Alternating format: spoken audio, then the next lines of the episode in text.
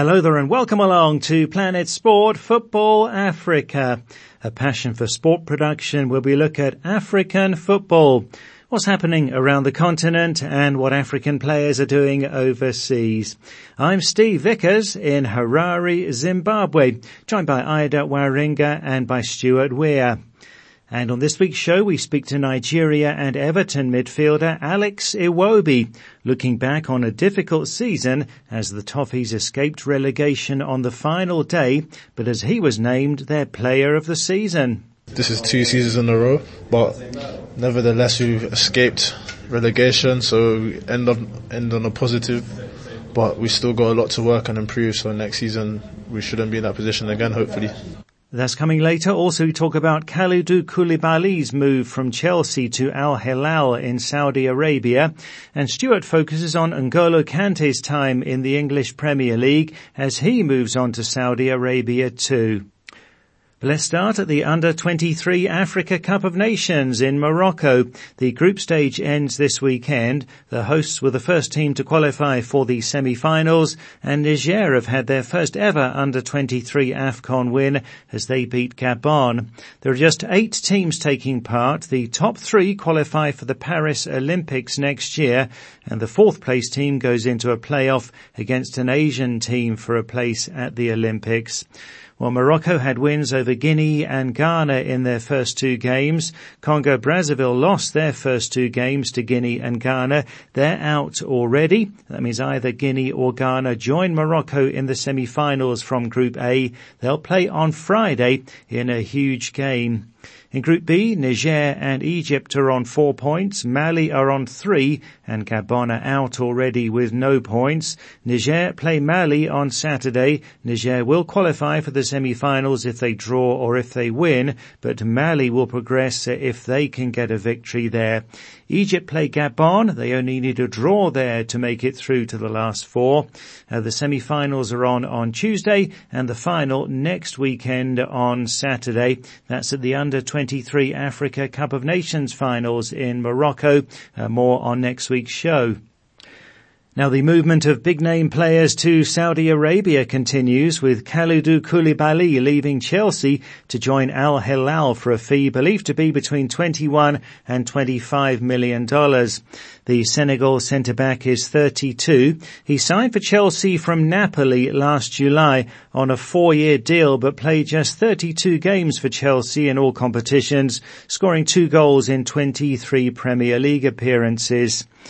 Uh, well, Ida, there was much excitement when Koulibaly joined uh, Chelsea, but uh, an underwhelming time in the English Premier League for him, and he's another to be lured by the money in Saudi Arabia. I mean, he said it openly, Steve. He said that the money he will make in Saudi Arabia will help out his entire family as well as support the many projects he has back home.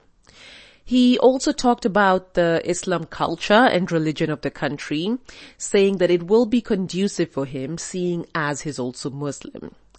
Plus he also mentioned game time, you know, being a big driving factor for his decision.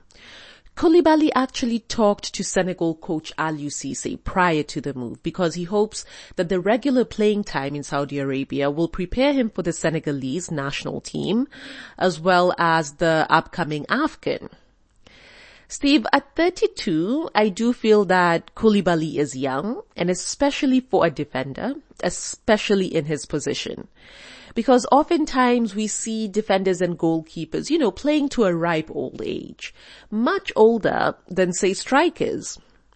So there is a part of me that feels at 32, he had a bit more he could do in England, you know, especially if we base it on his form prior to that weird year in the EPL. But on the flip side, this also looks like a situation where he didn't have too much agency, no? Because Chelsea was literally offloading players. He arrived at Stamford Bridge with European and international honors. You know, he helped Napoli win the Italian Cup in 2020 and he'd just come in from helping Senegal claim the AFCON in 2022. But his four year deal at Chelsea just wasn't meant to be. Fellow AFCON winner Edouard Mendy, by the way, will join Koulibaly in the Saudi League, Steve. Al Ahli, the Saudi Arabian Al Ahli. And just like that, you know, you have Koulibaly, you have Karim Benzema, N'Golo Kante, Cristiano Ronaldo, and a few others, all in the Saudi League. Yes, and uh, Morocco's Hakim Ziyech also set to move uh, to the Saudi Pro League. He's reportedly agreed terms with Al Nassr, uh, pending the completion of a medical. Well, we've spoken about the Saudi League with Stuart on the show recently, but uh, what are your views, Ida, on what's uh, happening there with the transformation of their league? Right, so focusing on the Saudi League, well, Steve, many people seem to think that it just spurred to light with Cristiano, but the plans have been in the making for years. The league's objective is to be a top five league globally. So the politics of business do get a bit murky here because the same Saudi Arabian entity which owns Newcastle, it's called the Public Investment Fund, well, it's now taken over the four leading clubs in the Saudi Arabian League, meaning that they're no longer state owned. And this, as you can imagine, you know, it's raised some eyebrows with some questioning the possible conflict of interest with it having stake in both leagues where it's doing business, you know, the English Premier League and the Saudi Arabian League. Some have even accused it of having a stake in Chelsea. So the likes of Gary Neville have called for an embargo on transfers to Saudi until an investigation is done. The issue of financial fair play at some point, many imagine, must come in. And to me at least, it does seem like the Saudi League is growing quicker than the MLS, no? Because look, sure, the American League is much older. It had the likes of Pele playing in it in the 1970s, though back then it was called the North America Soccer League, I believe. However, in the modern era, the MLS took a while before attracting big names. I'll speak for my generation at least, you know, and it was the likes of David Beckham who made me pay attention to the American League, you know. And while he was a huge star, he wasn't anywhere near the likes of Cristiano. So as we speak, in less than a year, the Saudi League has two Ballon d'Or winners. One of them is a multiple winner. It has two World Cup winners in Benzema and Kante. It has an AFCON winner in Koulibaly, is about to have another one in Mendy. I mean, this is substantial weight, Steve. And say what you will about the French Ligue 1, for example, but it currently doesn't have any Ballon d'Or winner. The only thing about things that light up quick is they also tend to fizzle out just as quickly, you know, hype, as many call it. People have come to compare it with the Chinese Super League, for example, that didn't quite live up to its billing. I mean, sure, they did manage to get any Ballon d'Or winners, but they did get the likes of Carlos Tevez and Hulk. Remember, for me at least, it was Hulk who made me take note of the Chinese Super League. So Saudi has been showing its interest in sport. It's hosting Formula One races. Its purchase of Newcastle, no matter how controversial, you know, it now has a joint 2030 World Cup bid with Egypt and Greece. And now with Cristiano, the league started to be shown in every major market. So all I'm saying is that I wouldn't rule it out so quickly. Yes, the Saudi League could grow into a strong and competitive league. Uh, we'll see. It's going to be very interesting in the next few years. Thanks, Ida. Stay with us. Uh, next here on Planet Sport Football Africa, brought to you by Passion for Sport, to our interview with Nigeria and Everton midfielder Alex Iwobi. Now, Iwobi was named Everton's Player of the Season as he helped the Toffees to avoid relegation on the final day of what was a very difficult season for them. Iwobi spoke to Planet Sport Football Africa's Oluwashina Okeleji. Of course, the club want to be doing better. We don't want to be in the position we were because this is two seasons in a row. But nevertheless, we've escaped relegation, so end up end on a positive. but we still got a lot to work and improve. So next season we shouldn't be in that position again. Hopefully. When you get rewarded for your own performance, how does that make you feel knowing that look, um, it's not easy for you to be voted as the best player of the season? Um, of course, it's it's an honour to be given that award, but I would like to say a special thanks to my teammates and my staff because without them I wouldn't have got that award. They've helped me to play very well this season, so I'm grateful for them. It's funny how a young boy who just left us now went to um, Everton and everyone's saying, oh, Alex this, Alex that. You've come up in leaps and bounds, matured and everything's gone well for you this time around. You're set with players now. What's the secret behind that?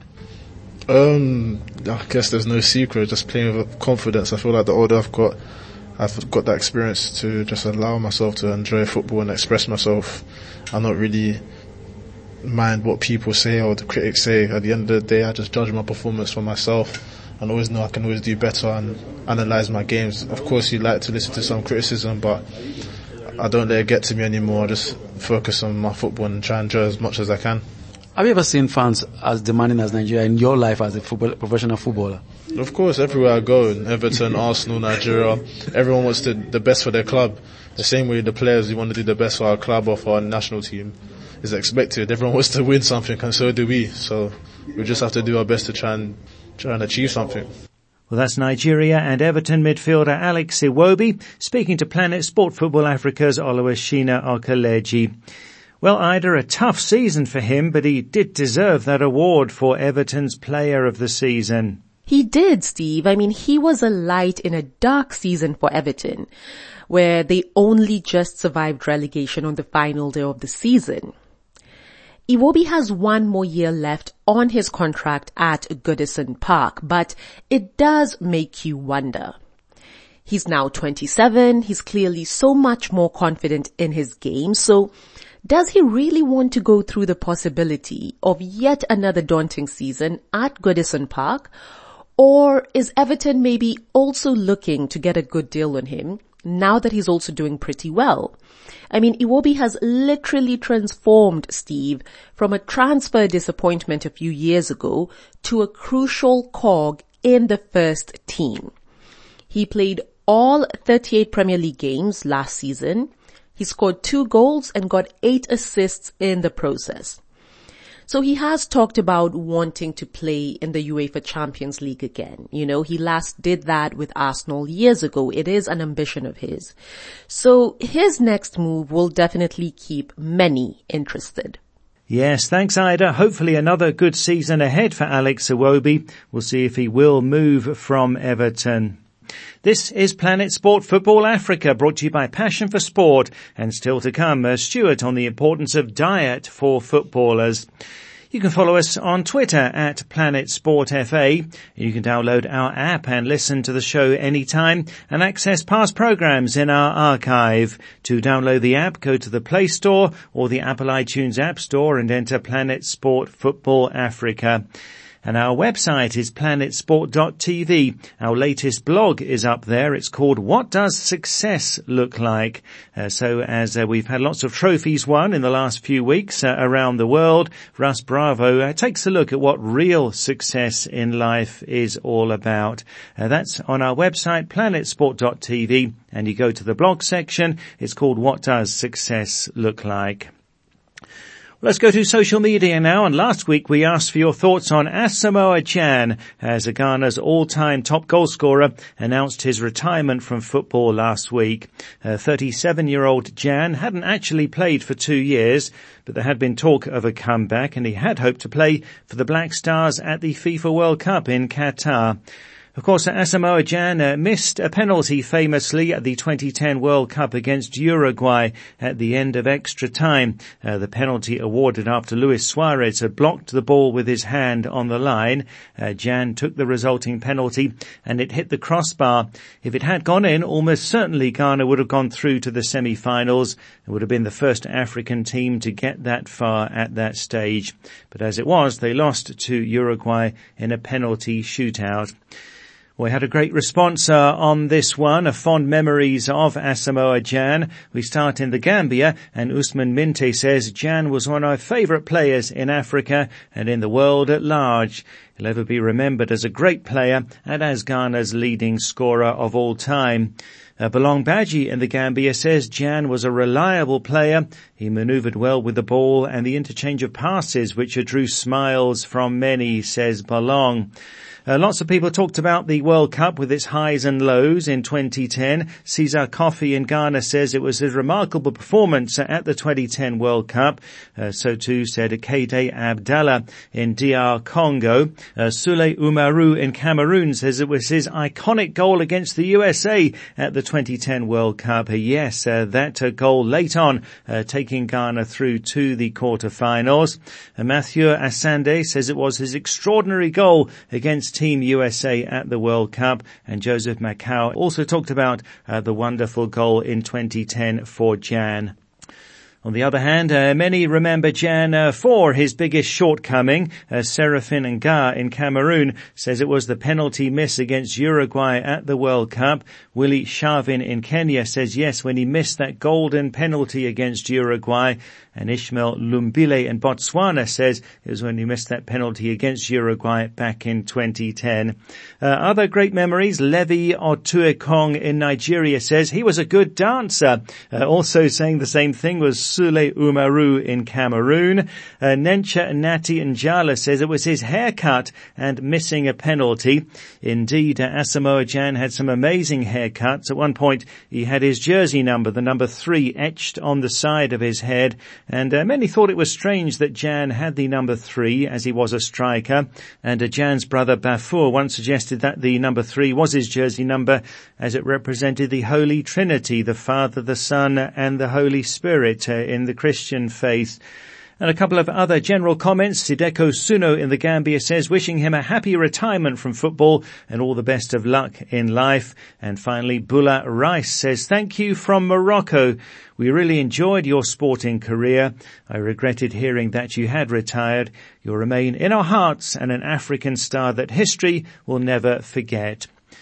Well, thanks very much for all of those comments. Always great to hear from you here on Planet Sport Football Africa, brought to you by Passion for Sport. Asamoah Gyan, certainly a very, very popular player. Well, this week on social media, asking which player would you like your team to sign? We've had plenty of big money moves already in the European transfer market with Jude Bellingham to Real Madrid and Declan Rice to Arsenal among the most notable. Uh, there's still a long way to go though, so which player would you like your favourite team to sign? You can give us your views on our Facebook page, that's Planet Sport Football Africa, or send us a WhatsApp to plus four four seven nine double five two three two seven eight zero. That's plus four four seven nine double five two three two seven eight zero. Uh, which player would you like your team to sign? Well, now let's go to our European football expert, Stuart Weir in the UK. Let's start uh, with the transfer market and uh, those moves to Saudi Arabia continue to uh, make the headlines, Stuart.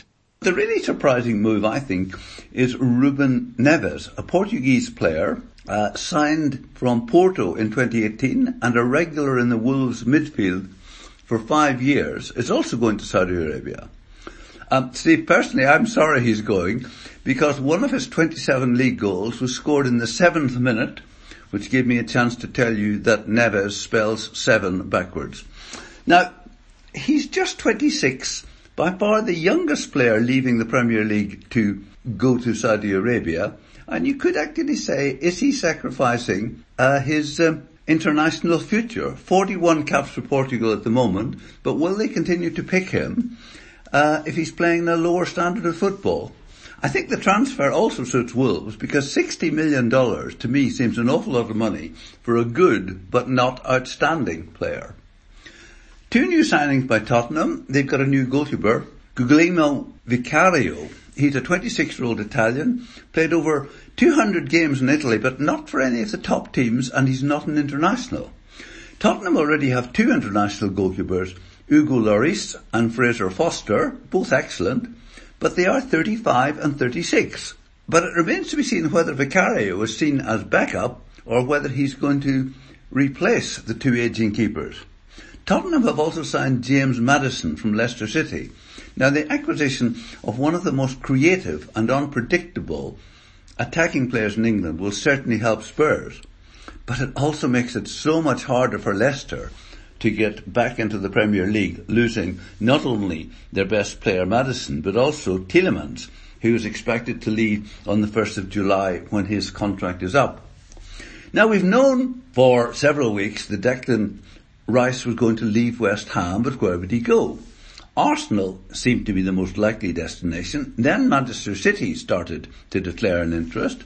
West Ham were probably rubbing their hands as the price went up as the two tried to outbid each other. Arsenal have now secured the deal for $125 million, Manchester City having dropped out after pushing the price up.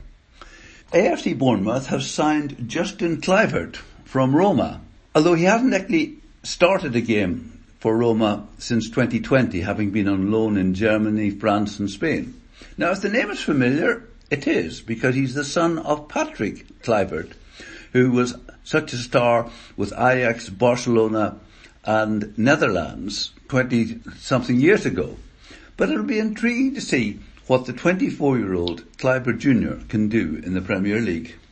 Yeah, very interesting. And N'Golo Kante's move to Saudi Arabia, another significant one. Yes, we talked last week, but I just thought I wanted to acknowledge what an amazing career he's had in the Premier League.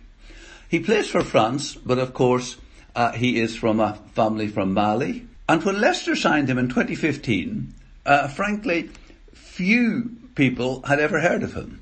But since then, he's won the Premier League with Leicester, the Premier League with Chelsea, and also at Chelsea, the FA Cup, Europa League, Champions League, World Club Championships, as well as the World Cup with France. Often an underrated player who just covers so much ground. There used to be a joke when he played for Leicester that Leicester had three in midfield, Danny Drinkwater in the middle, and Kante on both sides of him. And he was a ball winner. In his career in the Premier League, he made 507 interceptions, more than anyone else during that period, and he regained possession 1700 times, the second most during that time. So such a useful player. He was known as a player who interacted with fans, posing for selfies, giving high fives, taking time to talk. And I knew somebody who played with him at Leicester, and the players had this kind of uh, sort of fun disciplinary code that you could be fined for being badly dressed or fined for having the worst haircut. But Kante, my friend told me, refused to pay his fines, saying, look, I need to keep all my money to support people in Africa and help with projects to make Mali better. And at 32, he decided to cash in, going to Saudi Arabia. And again, as a Muslim, perhaps he will be more comfortable in the country than others might be. A great player, and a fine man, and he will be missed in the Premier League. Yeah, definitely another side to this is uh, the money that players can earn in Saudi Arabia and how they can then use it to uh, help others. And Stuart, you've taken a look at the importance of diet for players. Steve, I don't mean to be critical of you, but I just wonder how well you prepare for presenting this program. I mean, I'm thinking specifically, as you say, of your diet. Let me tell you how Manchester City prepared for the Champions League final. The game was on Saturday evening, so on Friday evening they had dinner loaded with carbs. Kevin De Bruyne, I'm told, had chicken, spaghetti, tomato and peppers. On match day breakfast was porridge, fruit, bread and a smoothie to drink. Then lunch was exactly eight hours before kick-off. White fish, chicken breast, rice, pasta, potatoes. Then they had a snack exactly three and a half hours before kick-off. A banana, some bread if they wanted it, and apparently rice pudding was quite popular. And throughout the day, the players' urine was being tested to make sure that they were properly hydrated. And then after the match, they drink special rehydration drinks. Isn't it amazing how nutrition, both diet, both the content and the timing has become so important for players to help them perform at the right level. Yes, and Manchester City, the UEFA Champions League reigning champions, and amazingly, the new Champions League is officially underway for the new season, Stuart. It's incredible, isn't it, Steve? Just three weeks since Manchester City beat Inter in the 2023 final, the 10th of June to be precise.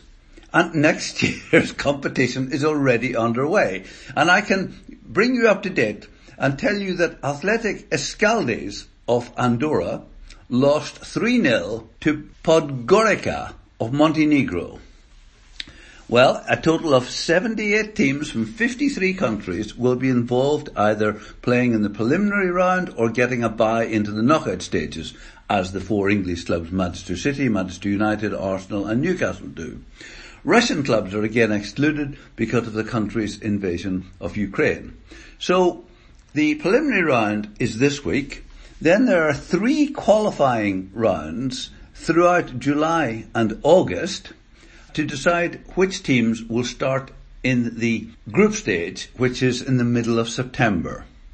The final is on the 1st of June 2024, so it really is a year-round competition with literally Champions League games in all 12 months of the year.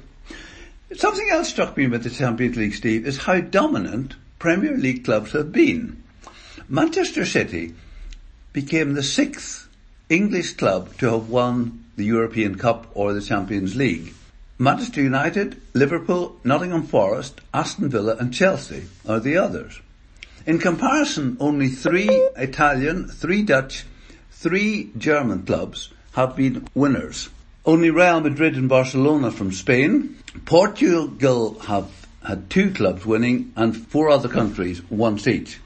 And Manchester became the second city to have two clubs with United and City alongside Milan with AC and Inter. Amazing how it is dominated by a small number of countries and a small number of clubs. And finally, Steve, I thought you'd like to know that German football is in crisis. Traditionally the best team in Europe, they have won only four of their last 16 games, including, you might remember, going out of the World Cup in December at the group stage. Since the World Cup, Germany have played five friendlies, winning just one and losing three. Next year, Germany will host the European Championships. It must be quite a relief that as hosts they don't have to qualify. Germany in decline. Uh, oh yeah, not sure if I'd uh, believe that. They're a team that always seem to get it right on the big occasion, uh, besides uh, the World Cup last year in Qatar, that is. But I put my money on them to uh, bounce back. Thanks a lot, Stuart. Just before I go, a couple of other stories coming in late. N'Golo Kante, who we were talking about earlier, has bought a Belgian third-tier club, Royal Excelsior Virton. Uh, Kante will take over as chairman of the club on Saturday. Uh, that's the same date he'll join the Saudi Arabia Pro League side Al Ittihad uh, from Chelsea. And uh, the latest transfer news we're getting, Manchester United have agreed a deal to sign Mason Mount from Chelsea on a five-year deal for $69 million, uh, plus $6 million in add-ons. Uh, Mount, who's 24, will be Erik Ten Hag's first signing of the off-season as he looks to strengthen his side following the qualification for the Champions League. Chelsea spent uh, over $750 million last season, uh, so they needed to sell Mount before the end of June to ease concerns over financial fair play. Right, and before we go, just a reminder of our question on social media this week. Uh, which player would you like your team to sign? All these big money moves already in the European transfer market. Uh, besides Mason Mount, there's Jude Bellingham to Real Madrid and Declan Rice to Arsenal, among the most notable. But there's still a long way to go. Speculation over the likes of players like a Harry Kane. So which player would you like your favourite team to sign? You can go to our Facebook page, Planet Sport Football Africa, and post a comment there or send us a WhatsApp to plus four four seven nine double five two three two seven eight zero. That's plus four four seven nine double five two three two seven eight zero. Which player would you like your team to sign if it was possible? Well, from me, Steve Vickers in Harare and from Ida Waringa and from Stuart Weir, thanks a lot for listening and Planet Sport Football Africa is a passion for sport production.